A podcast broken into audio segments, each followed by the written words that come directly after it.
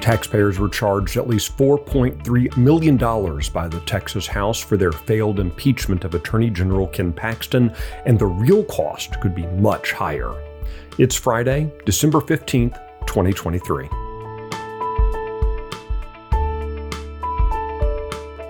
Texas Scorecard presents the day's first news for the Lone Star State.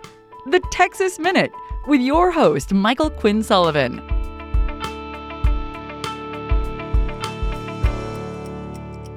Thanks for starting the end of your week with the Texas Minute. A special happy birthday to the Bill of Rights. The first 10 amendments to the Constitution were ratified on this date in 1791. Now let's get to the news. On the most recent episode of his show, Luke Macias exposes the political views of one of the Democrats that House Speaker Dade Phelan put in charge of a critical legislative committee. Here's what Luke had to say. Victoria Neave, the Democrat chair of county affairs, just announced that she's stepping down to run for state senate. You want to know why? Because she's like our Democrat state senator, who's very liberal, by the way, isn't fighting hard enough to let babies die in Texas. She wants abortion so bad. And she's like, I'm going to run against somebody in my own party because he's too far right. I'm running to the left of a very liberal Democrat because I want, want, want, want, want to end the lives of as many children as possible in the state of Texas. And that is the woman who Dade Phelan said, Hey, I'd like you to chair county affairs. So every rural Republican state representative who has four or five counties, whose county commissioners, county clerks, sheriff come to him and say, I have a little bill I want to pass, they have to go bow down to the queen of county affairs to make sure that their bill even gets a hearing. Because if they file the bill and it gets sent to her committee, she doesn't even have to hear it. She can just sit there all session and go, I'm never going to hear it. So if you vote too conservative, good luck ever getting a hearing in Victoria Neave's committee. You can find the Luke Macias Show at TexasScorecard.com, on YouTube, and everywhere you listen to podcasts. An Austin based federal judge has rejected a challenge to Texas Governor Greg Abbott's ban on the social media platform TikTok for government issued devices.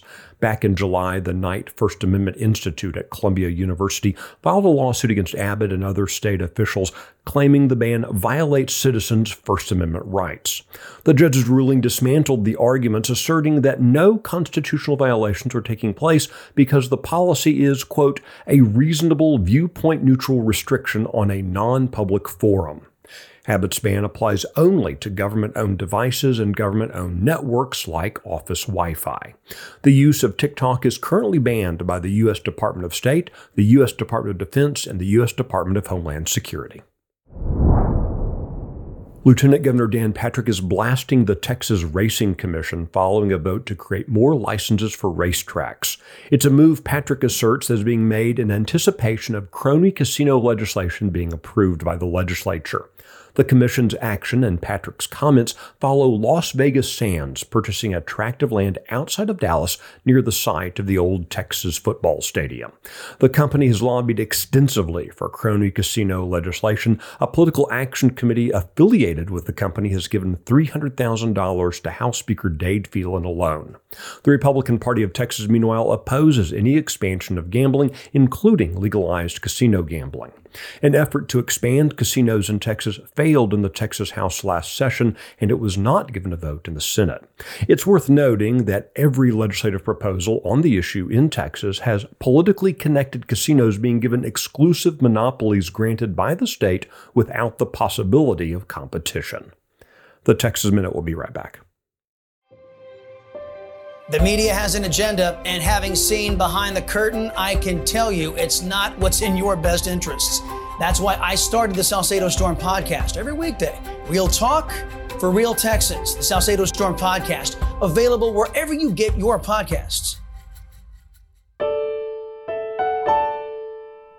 Well, at a minimum, the impeachment of Attorney General Ken Paxton cost Texas taxpayers more than $4.3 million, with many expenses still outstanding.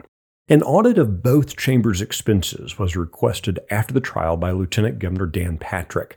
The Senate and the Office of the Attorney General quickly complied, but House Speaker Dade Phelan has dragged his feet for months. However, the Dallas Morning News was given records from the Texas House revealing that a team of at least 24 lawyers billed taxpayers for more than 7,800 hours of work allegedly related to the trial. For example, Houston lawyer Rusty Hardin, a Democrat, billed taxpayers $3 million for himself and 20 lawyers in his firm. The records also reveal that taxpayers were dinged for thousands of dollars paid to New West Communications. That's a public relations firm hired to sell Texans on the validity of the botched impeachment push. That firm is headed by a former Austin American statesman reporter who went on to work for disgraced former House Speaker Joe Straus. Attorney General Paxton has described the latest report as, quote, just the tip of the iceberg. Other experts agree, saying the cost could end up being much higher when all the bills are added up. You can check out the details of this story and the others mentioned today, as well as find the latest news and commentary at texasscorecard.com. These articles were originally reported by Luke Macias, Emily Medeiros, and Brandon Waltens. The Texas Minute was produced in the 1836 studios and is presented each weekday by Texas Scorecard.